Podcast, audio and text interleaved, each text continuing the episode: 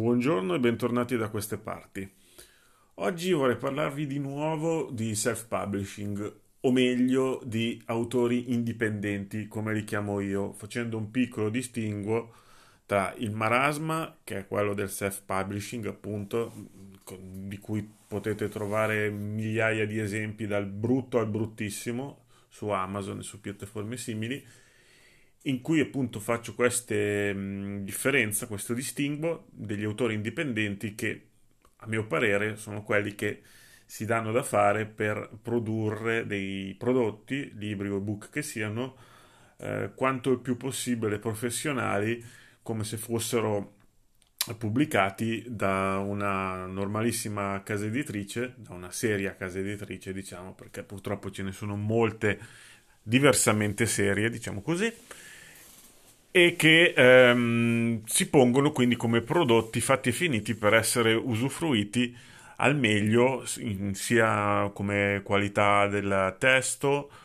parlo di mancanza di refusi, di impaginazione, che come grafica, copertina e queste cose qui. Insomma, sì, effettivamente ci sono degli autori indie, io mi metto nella categoria senza problemi, perché miro a tenere una qualità piuttosto alta di tutto ciò che pubblico. Ci sono appunto un certo numero di autori indie che rappresentano una piccolissima alternativa all'editoria tradizionale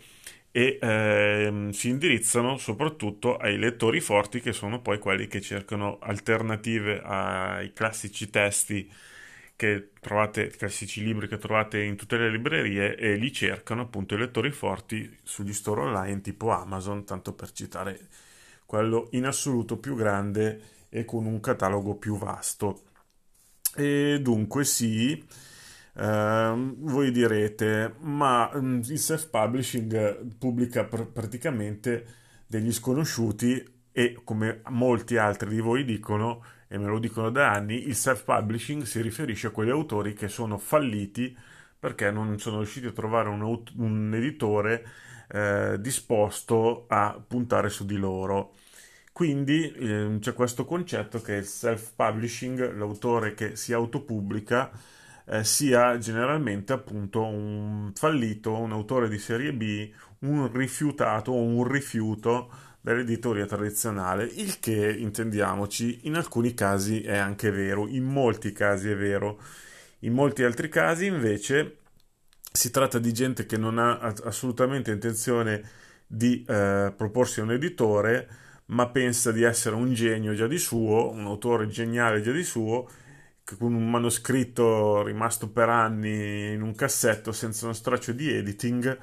e che ora finalmente può essere sbattuto appunto in vendita su un qualsiasi store grazie al self-publishing. Ma come, direte, stai praticamente parlando male del tuo settore? Sì, devo parlare male del self-publishing perché purtroppo, e credo di averne già discusso altre volte, è pieno di immonda spazzatura, tanto per essere sinceri fino alla fine. Però ecco, qui torniamo al discorso di autori indie, dell'autore indipendente che appunto cerca quantomeno di svolgere quella funzione di alternativa di qualità, tanto all'editoria tradizionale, come abbiamo detto, quanto al self-publishing stesso, nel marasma di schifezze buttate un tanto al chilo sul Kindle Store, perché tanto non costa nulla farlo, non c'è nulla da perdere, e se uno vende anche solo 5 copie di un ebook in un anno, o comunque più di quanto farebbe lasciando il suo manoscritto non editato, scritto male, eccetera eccetera, in un cassetto o nella memoria di un computer. Ciò detto, questa è una lunga parentesi per dire che però ultimamente vedo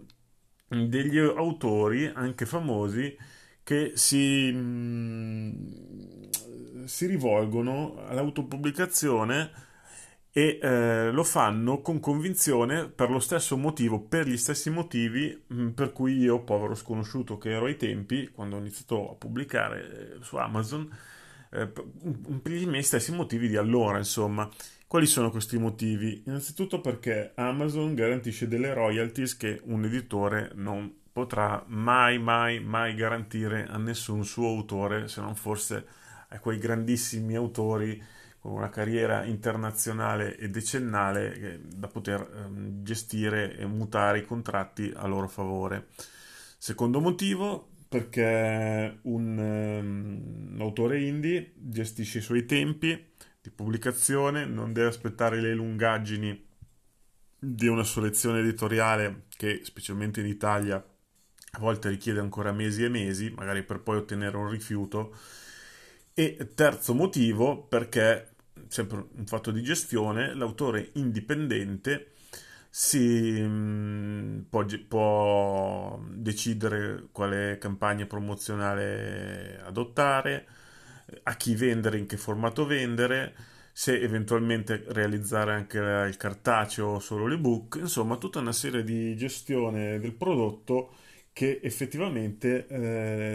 di solito compete all'editore. E qui apro un'altra parentesi brevissima, capisco anche perché molti buoni autori che potrebbero tranquillamente autopubblicarsi preferiscono comunque affidarsi a un editore, perché non sono capaci o non hanno voglia di gestire queste cose molto pratiche, distribuzione, promozione, queste cose qua. Chiuse parentesi. Però, dicevo, noto che oramai ci sono anche autori o personaggi comunque famosi, quindi che si portano dietro una fanbase importante, numericamente importante e affettivamente fedele, che si rivolgono all'autoproduzione. Allora, vi porto due casi recentissimi. Di uno ne ho parlato su Instagram, e si tratta di Giorgia Wurt, che è un'attrice famosa italiana, che probabilmente già conoscete, e che, forse questo lo conoscete meno, è anche un'autrice e che ha pubblicato già, credo, tre libri, di cui due con editori tradizionali, e il terzo, appunto, quello di cui ho parlato su Instagram, venendo tra l'altro ribloggato da Giorgia, perché ha apprezzato il succo del discorso. Questo terzo libro, che è Io, lui e altri effetti collaterali, è stato da lei autopubblicato per scelta, autoprodotto e distribuito per conto proprio, con tanto anche di gestione del tour promozionale libreria per libreria. E tra l'altro un libro di successo, perché basta guardare su Amazon sia il romanzo cartaceo che il romanzo in formato digitale contano oltre 60 recensioni, una media molto alta, e quindi un successo notevole per un libro pubblicato nemmeno un anno fa, pubblicato a fine aprile del 2019. È un romance, quindi non è un genere a me affine, lo ammetto, inutile nascondersi, non so se lo leggerò, un po' di curiosità ce l'ho, perché Giorgia mi piace come personaggio, è molto ironica, quindi spero che già abbia messo anche questo nel suo romanzo, ma comunque è un romanzo appunto di successo, è un autopubblicato di una persona famosa, di una celebrità di successo. Certo, il fatto di essere una celebrità è un punto di partenza a favore dell'autore indipendente, perché se un domani Stephen King, forse l'ha già fatto, non lo so, scrivesse un libro pubblicandolo di pari suo senza editore, farebbe comunque uno sfarcello, magari anche senza editarlo. Ma idem anche se lo facesse un personaggio famoso italiano, non necessariamente scrittore. Se un Francesco Totti scrivesse un secondo, un terzo, non so quanti ne ha fatti, libro di barzellette, e lo autopubblicasse, lo comprerebbero comunque molti, perché ha molti ammiratori, molti fan, e quindi l'editore in questo caso svolgerebbe soltanto un fattore di distribuzione, ancor più di promozione. Comunque interessante che appunto una persona meticolosa, perché io Giorgia la conosco, l'ho seguita, l'ho intervistata per altri motivi quando era attrice, quando collaboravo con un'altra blogzine, quindi so che è meticolosa e ci tiene molto il suo lavoro in tutto quello che fa, quindi la scelta di autopromozione deve essere stata molto ponderata e a quanto pare vincente. Magari un giorno proverò anche a chiederle un'intervista se ha voglia, anzi la taggerò in questo podcast e vedremo se riusciremo a fare un'intervista e a parlare di questa cosa. Poi c'è un vero big della comunicazione italiana, che è Marco Montemagno, che col suo nuovo libro in uscita a gennaio, Lavorability, ha scelto, come spiega nel video in cui presenta questo libro, che tra l'altro è in prenotazione, come io l'ho già fatto, l'ho prenotato, ma arriverà il 20 gennaio, spiega perché ha scelto, a differenza del libro precedente, che comunque è stato un grandissimo successo editoriale, spiega perché ha scelto di autopubblicarsi e di non rivolgersi a una casa editrice, perché vabbè, Montemagno è un innovatore, parla e blogga, fa podcast e video su tecnologie, su social, su comunicazione, quindi quasi una scelta logica, quasi obbligata, diciamo, per un personaggio come Montemagno. Tuttavia colpisce perché, come ammette lui stesso nel video di presentazione, avrebbe trovato 20, 30, 40 editori italiani disposti a far carte e farse per pubblicarlo, perché comunque un suo libro sarebbe un successo ancora prima di andare nei negozi, negli store. Eppure ha scelto appunto il processo di autoproduzione, autopubblicazione, e credo che anche in questo caso sarà comunque una vittoria netta, anche perché ha talmente tanti followers sui social che se solo una piccola parte di essi dovesse riconvertirsi in lettori, sarebbe comunque diventerebbe uno dei libri italiani più venduti, credo, degli ultimi mesi o forse dell'ultimo biennio. E anche in questo caso è un segnale, così ancora più forse di quello di Giorgia Wurt, perché appunto parliamo di un personaggio, a differenza della Wurt che è attrice, di un personaggio molto legato proprio alla comunicazione, se vogliamo anche all'editoria, intesa nel senso esteso, non solo di libri. Sono due segnali molto forti. Questo di Montemagno è fortissimo e sono particolarmente curioso di vedere come andrà questo esperimento, anche se, lo ripeto, secondo me andrà benone e sarà un successo assoluto. Quindi ha senso parlare di self publishing e di puntare sul self publishing nel 2019? Secondo me la risposta è sì, se volete essere dei self di qualità, se volete essere degli autori indipendenti, se volete investire sui vostri prodotti, su ciò che producete. Investire vuol dire, scusate se mi autocito,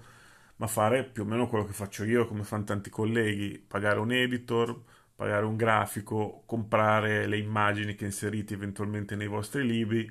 pagare dei post promozionali per pubblicizzarli, oppure pagare un social media manager per fare una campagna pubblicitaria, cosa che io faccio da me, essendo un social media manager, almeno questo posso arrangiarmi da solo, un ulteriore step nell'autoproduzione dei miei libri, altrimenti appunto è un altro investimento da mettere in conto. Viceversa, sì, sarete dei self publisher da 4 soldi, o magari ricorrerete a tanti trucchetti noti: acquisto di recensioni, autoacquisto di copie per salire in classifica e queste cose qui, che squalificano enormemente il settore, secondo me lo rendono poco credibile e rendono fondati tutti i commenti e le critiche di coloro che dicono che in linea di massima un romanzo autopubblicato è una schifezza. Però compito nostro, compito mio, quindi, e di chi fa come me e cerca una certa qualità, è scavarsi una nicchia appunto nella grande confusione dell'autopubblicazione e denotare che questa nicchia è qualitativa quanto l'editoria, e a maggior ragione può offrire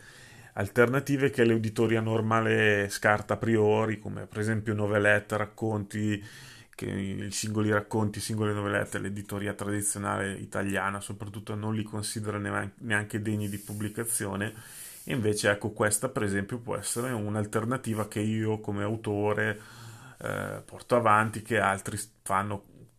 autori, altri colleghi portano avanti. Oppure anche potete proporre generi che sempre l'editoria tradizionale non contempla perché li ritiene fuori mercato, e invece un mercato specifico ce l'hanno nei lettori forti, non nei lettori casuali che vanno in libreria per comprare il libro da regalare a Natale senza nemmeno conoscerlo, ma nei lettori forti che si rivolgono soprattutto al mercato online. Ecco, questo secondo me è il punto di forza per un autore indie che punta alla qualità e che, ripeto e concludo, ha assolutamente senso e ragione di scegliere questa strada, che è una strada difficoltosa per i motivi che abbiamo citato e che magari riprenderemo, ma che è una strada che offre anche dei vantaggi che l'editoria tradizionale italiana soprattutto non contempla. E voi che ne pensate? Avete mai letto qualche racconto autopubblicato, qualche romanzo autopubblicato? Se sì, qual è stata la qualità che avete riscontrato? Sono pessimi? Sono decenti? Sono ben realizzati? Li confondereste con un romanzo pubblicato da una casa editrice tradizionale? Fatemi sapere, sono, devo ammetterlo, abbastanza curioso. Alla prossima! Allora, forse ve ne siete già accorti, ma visto che entriamo in periodo natalizio e quindi periodo regali natalizi, sui social, in particolar modo su Facebook, che è quello che ha l'utenza mediamente più anziana, quantomeno in Italia, stanno cominciando a comparire quei post un po' stucchevoli che recitano più o meno non comprate su Amazon, comprate dal piccolo bottegaio sotto casa, aiutate la vostra piccola comunità, aiutate i negozianti italiani, perché Amazon, questo chi aggiunge cose più complesse, perché Amazon è il grande diavolo americano, Amazon ammazza l'economia, ammazza i piccoli artigiani, eccetera eccetera e via di retorica. Allora, quanto c'è di vero in questo? C'è di vero il dato pratico di queste affermazioni, ovvero che il piccolo commercio è ovviamente sempre più minacciato, sempre più in difficoltà rispetto sia ai grandi store online, al commercio online, sia al grande commercio, per esempio dei centri commerciali, scusate la ripetizione, ma rende l'idea. E basta uscire un sabato pomeriggio qualunque per vedere grandi file di auto che si dirigono verso i vari appunti. Qui da me c'è per esempio il centro di Arese, che è enorme, oppure altri appunto grandi magazzini dotati di ipermercati, negozi, chi più ne ha più ne metta, che ovviamente concentrano tutto ciò di cui c'è bisogno in una singola uscita, piuttosto che rivolgersi magari al negozio tot per comprare cibo, il negozio che si trova magari qualche chilometro più in là per comprare abbigliamento, e non parliamo poi di ce ne scampi di librerie sempre più rare. Oramai anche altre notizie che compaiono spesso online sono quelle delle librerie che chiudono. Quindi, visto che il tempo è poco, la gente cerca di concentrare il tempo che ha per fare acquisti in un'unica uscita o in poche uscite, appunto dando prevalentemente la priorità a centri commerciali, anche se appunto, come giustamente fanno notare gli esperti del settore, il commercio online finalmente sta anche crescendo nel nostro paese, vuoi perché le nuove generazioni preferiscono, le generazioni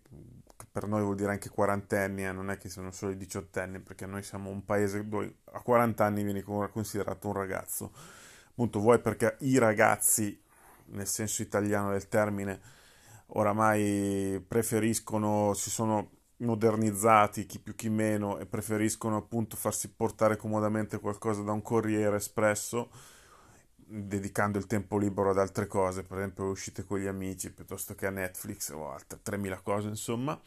Vuoi perché la grande diffusione oramai capillare di smartphone, che stanno di fatto sostituendo l'uso dei computer, anche nelle fasce di popolazione che i computer non li hanno quasi mai usati o li usavano solo per lavoro,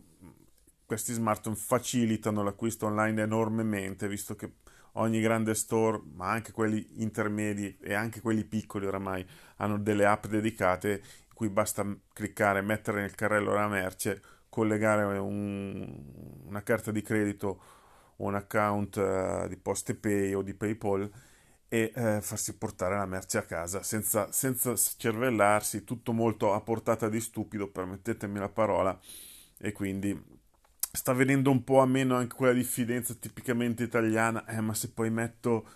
i dati della mia carta di credito online me lo rubano, mi rubano l'anima, mi rubano la moglie, mi bruciano la casa, insomma questi allarmismi un tantino esagerati stanno un pochino venendo meno, appunto grazie agli smartphone, perché uno con uno smartphone, passandoci molta parte del tempo libero, compreso quella in cui stiamo seduti sul cesso, con questa scatolina in mano viene da fidarsi come se fosse un membro della famiglia, e soprattutto i grandi store come Amazon facilitano, essendo molto seri, essendo app molto ben fatte fin da principio, facilitano questo senso di fiducia e l'acquisto. Ma quindi perché dovremmo ancora andare nel negozietto sotto casa? Io non ci vado. Lo dico chiaro e tondo, mi dispiace perché ho anche degli amici che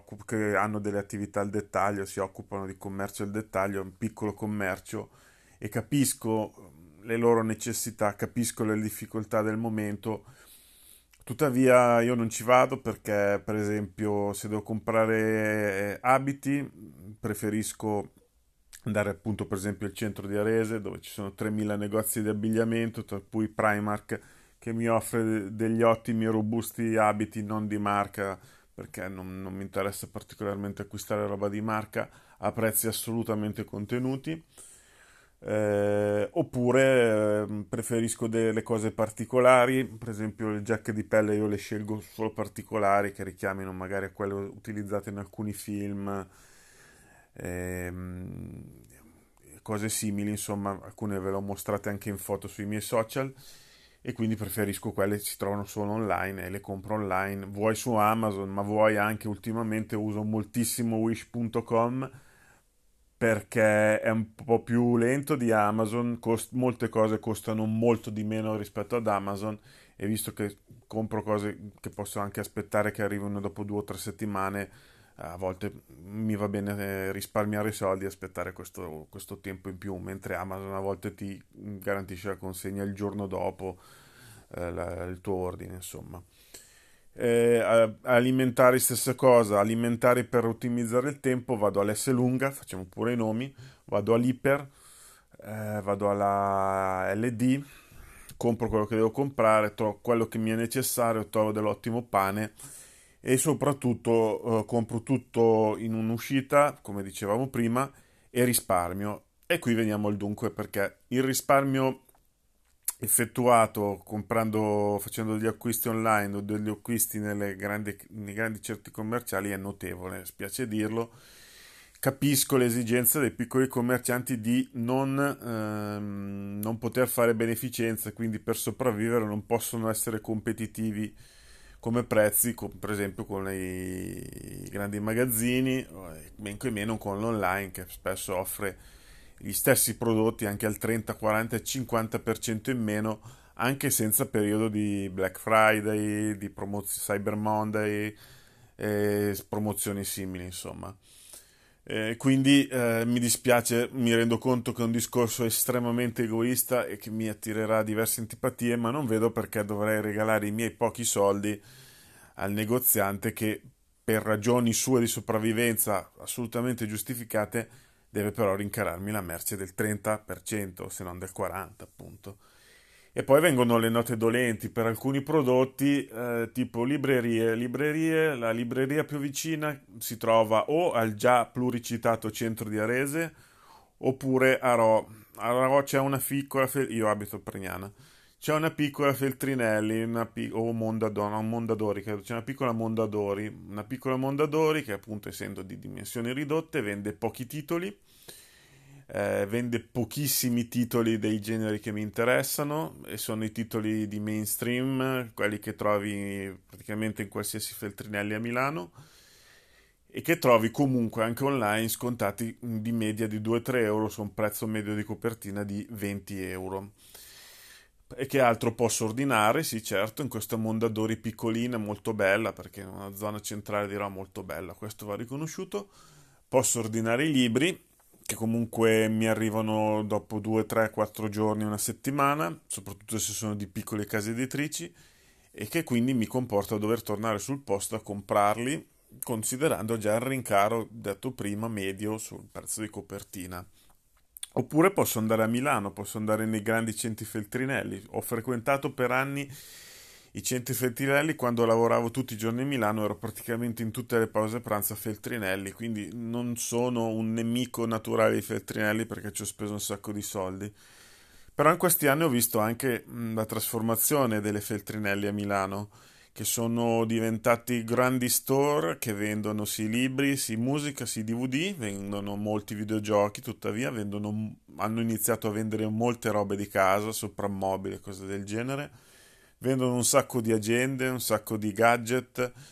e sono tutti settori questi che hanno sicuramente rimesso in sesto le finanze di questi Feltrinelli, di questi negozi Feltrinelli, ma che sono andati piano piano a togliere spazio ai libri. Così cosa capita? Che nel 2008, per esempio, 2009, 2010 trovavo molti libri di tante piccole case editrici, e grazie ad esse ho scoperto molti autori anche italiani che tuttora seguo,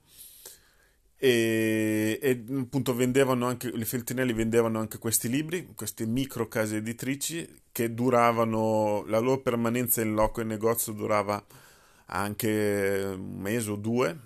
mentre oggi cosa succede? Vai in Feltrinelli, trovo raramente piccoli editori, e se li trovo, e può capitare che li trovi ancora, la loro permanenza è limitatissima nel tempo. Vuole dire che se io domani vado e trovo un libro di un piccolo editore e mi interessa, ma non sono convinto di comprarlo, non ho dietro i soldi per comprarlo, ho già comprato altro, metteteci quello che volete, e rimando l'acquisto e torno magari anche dopo solo 7 giorni, non è detto che lo trovi, anzi è più probabile che non trovi più quel titolo. Perché? Perché il ricambio è enorme, perché i piccoli editori hanno sempre meno spazio, e perché comunque anche a fare i resi, le grandi case editrici, le piccole case editrici e la distribuzione stessa ha un sistema di rimborsi tale che consente loro, a questi soggetti, di cambiare, di fare resi, e di cambiare appunto la disposizione fisica dei prodotti in libreria anche molto frequentemente. Quindi quelli che rimangono sono i grandi titoli già citati di mainstream, che potete trovare praticamente ovunque, e a questo punto, aggiungo io, anche senza recarvi in libreria, ma ordinandoli appunto online. Quindi per questi prodotti in particolare il commercio al dettaglio per me non esiste più come opzione, il commercio al dettaglio fisico intendo ovviamente, non esiste più come opzione, non vado più a ordinare piccoli libri in libreria, mi dispiace perché molti librai so che fanno questo lavoro con l'anima, ma ovviamente ogni cosa ha il suo decorso. Una volta qualcuno diceva ma questi treni non sostituiranno mai i calesse, vuoi mettere la grazia e l'eleganza del calesse, il piacere di scambiare 4 chiacchiere col cocchiere, e sappiamo tutto che fine hanno fatto i calesse, che fine hanno fatto le carrozze, e come ci si muove oggigiorno. È un discorso spietato, lo riconosco, lo ammetto, me ne dispiace perché io non sono così cattivo, perché a me piace scambiare 4 parole con i negozianti, perché ripeto ho amici negozianti, stavo dicendo nemici, credo che Freud avrebbe qualcosa da obiettare, da dire in proposito. Tuttavia guardo soprattutto le mie risorse a livello di tempo e di denaro, guardo l'evoluzione del mercato e traggo le mie conclusioni, e grazie a tali conclusioni agisco. Questo è quanto. Ciò non esclude ovviamente, come il solito discorso, una cosa non esclude l'altra. Non ho mai escluso di potermi rivolgere ancora dei piccoli negozianti. Quando vado per esempio in vacanza lo faccio molto più spesso che nelle giornate comuni durante l'anno.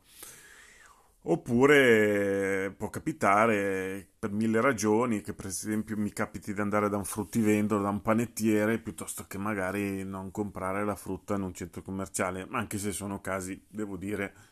piuttosto limitati e delle eccezioni, ecco, chiamiamole delle eccezioni. Vorrei sapere cosa ne pensate, a dire il vero Conosco che c'è una forte divisione, oramai tutto è divisione in Italia, quindi anche queste cose qui sono divisione. Suppongo che chi è orientato più verso un concetto patriottico si appiglierà anche a queste cose per dire che appunto Amazon così sono il male assoluto, il male totale. Però ecco sì, sono curioso di sapere cosa ne pensate. Magari commentate, condividendo questo podcast, fatemi sapere dove acquistate voi, cosa acquistate sugli store, cosa acquistate nei centri commerciali e cosa acquistate ancora al dettaglio, ammesso che ci sia ancora un fenomeno del genere. Alla prossima e a presto!